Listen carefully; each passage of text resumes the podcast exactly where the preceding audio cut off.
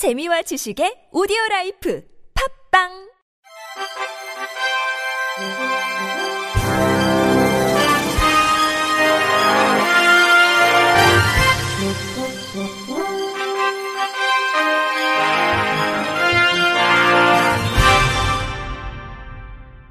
청취자 여러분 안녕하십니까? 8월 4일 목요일 KBRC 뉴스입니다.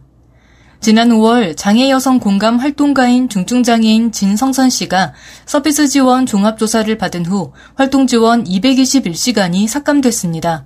서울 장애인 차별 철폐연대 등 5개 장애인 단체는 어제 국민연금공단 강동 하남지사 앞에서 기자회견을 갖고 종합조사 결과에 대한 정보와 근거를 당사자에게 공개할 것을 촉구했습니다. 피해 사례자인 진성선 씨는 221시간 삭감에 공단 지사 측에 이의 신청했지만 아무런 고지도 받지 못한 채 7월 11일 직접 주민센터에 문의해서야 기각 사실을 알았습니다. 공단은 이의 신청 단 5일 만에 기각 결정을 내렸음에도 18일 동안 아무런 고지도 없었다고 했습니다.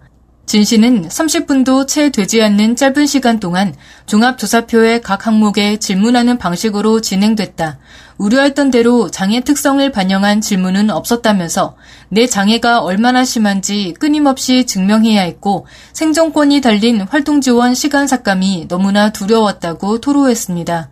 장애여성 독립생활센터 숨 진은선 소장은 예산에 맞춰서 정부가 결과를 조작하는 것이 아니라면 그 정보를 공개하지 못할 이유가 뭐냐면서 활동 지원은 우리가 싸워 만들어낸 권리다. 국민연금공단은 당장 이의제기 기각을 철회하고 재조사해야 할 것이라고 피력했습니다. 이들은 이날 기자회견을 통해 이의제기 기각 철회 및 재조사, 종합조사 결과에 대한 정보와 근거 공개, 책임있는 종합조사 이행 등을 촉구했습니다. 소방청은 소방 안전 강사를 대상으로 장애인 눈높이에 맞는 소방 교육 기법을 속달시키기 위해 장애인 특별 전문 교육 과정을 운영한다고 밝혔습니다. 교육 과정은 중앙소방학교에서 3일에서 5일, 10일에서 12일 2회차로 나누어 운영합니다. 교육받는 소방안전 강사는 총 80명으로 모두 소방안전교육사 자격을 취득한 소방공무원입니다. 이번 교육은 장애 유형별 특성에 대한 전반적인 이해를 높여 맞춤형 교육이 될 수 있도록 장애의 기초 이해, 발달장애, 정신장애, 시각, 청각장애의 이해, 장애 유형별 사고방식, 장애인 인식 개선, 수어 실습 프로그램 등으로 구성됐습니다. 이상무 소방청 생활안전과장은 앞으로도 장애인 맞춤형 소방 안전 강사를 지속적으로 양성해 장애인들의 소방 안전 교육 효과가 커지길 기대한다며 관련 부처와 긴밀한 업무 협조를 통해 더욱 전문성 있는 안전 교육 체계가 마련되도록 노력하겠다고 말했습니다.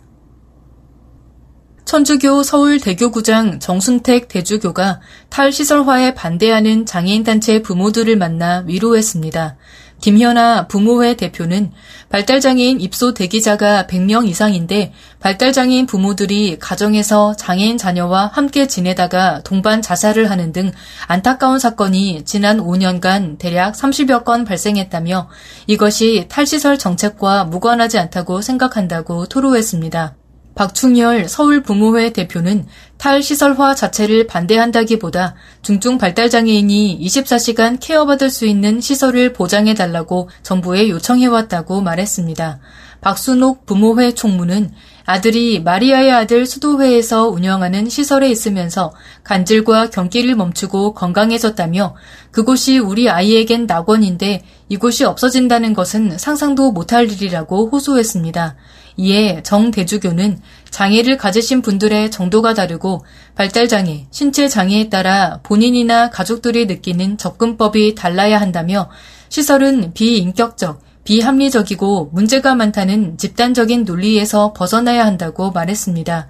또 시설에서 제공되는 돌봄 시스템이 충분히 갖춰지지 않은 채로 무작정 타시설로 가면 장애인들의 환경이 더 열악해질 수 있는 문제가 있다면서 교회도 탈시설 정책이 가진 불합리와 미흡함을 공감하고 여러분들의 아픔을 이해하고 함께하도록 하겠다고 위로했습니다.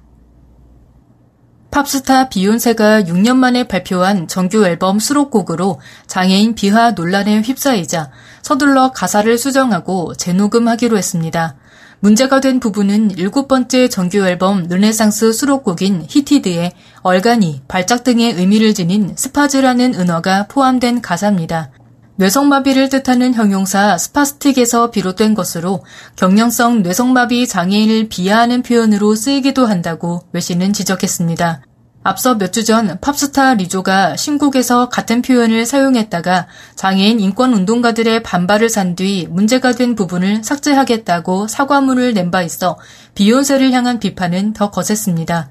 한 장애인 인권 운동가는 BBC에 팬들은 비욘세의 그 가사를 들었을 때 뺨을 맞는 것 같이 느꼈다며 리조 이후 이렇게 빨리 똑같은 논란이 반복된 것이 개탄스럽다고 비판했습니다. 논란이 커지자 비욘세 측은 해당 표현을 악의적 의도로 사용한 것은 아니라고 해명하면서 수정해 재녹음하겠다고 밝혀 진화에 나섰습니다. 부산 장애인 총연합회는 오늘 오후 4시부터 6시까지 다대포 해수욕장 해변공원 푸른 광장에서 장애인 한바다 축제를 열었습니다. 코로나19로 인해 2019년 이후 3년 만에 열리는 이번 행사는 장소를 광안리 해수욕장에서 다대포 해수욕장으로 옮겨 진행했습니다. 개회식에서는 한바다 축제를 위해 애써준 자원봉사자, 장애인, 후원자 등 20명에게 부산광역시장 표창, 부산광역시의회 의장 감사장, 남해지방해양경찰청장 감사장, 국민연금공단 부산지역 본부장 공로상을 수여했습니다. 사전에 신청한 장애인 32명이 참가하는 다트 경기가 열렸고 남성 성악 중창단 아티스티, 여성 성악 중창단 벨라 싱어즈 등의 공연도 펼쳐졌습니다. 경기 광명시 소화동 충현초등학교 인근의 꽃향기 어린이 공원에 광명시 최초로 장애 비장애 아동이 함께 이용할 수 있는 무장애 놀이터가 조성됐습니다.